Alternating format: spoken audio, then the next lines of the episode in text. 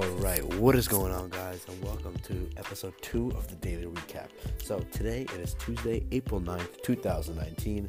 I'm gonna make this a really quick episode and try to record this in one take.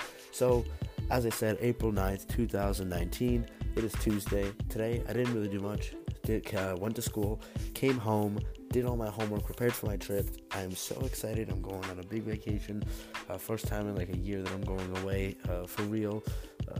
Really, I haven't done anything like this in a while. I'm very excited. We have an RV, and so I'm stoked for this trip. And I'm gonna get some sick content for you guys. I'm gonna try to get some podcasts. I'm thinking of making some interesting separate videos, like um, uh, doing an interview with my grandma and asking her some pretty interesting questions. But we'll see.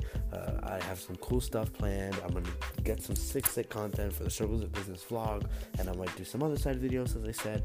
But as uh, but for today, as uh, for today, Tuesday, really not much going on. Really resting up because I'm getting up super early tomorrow morning, so you can hit the road early.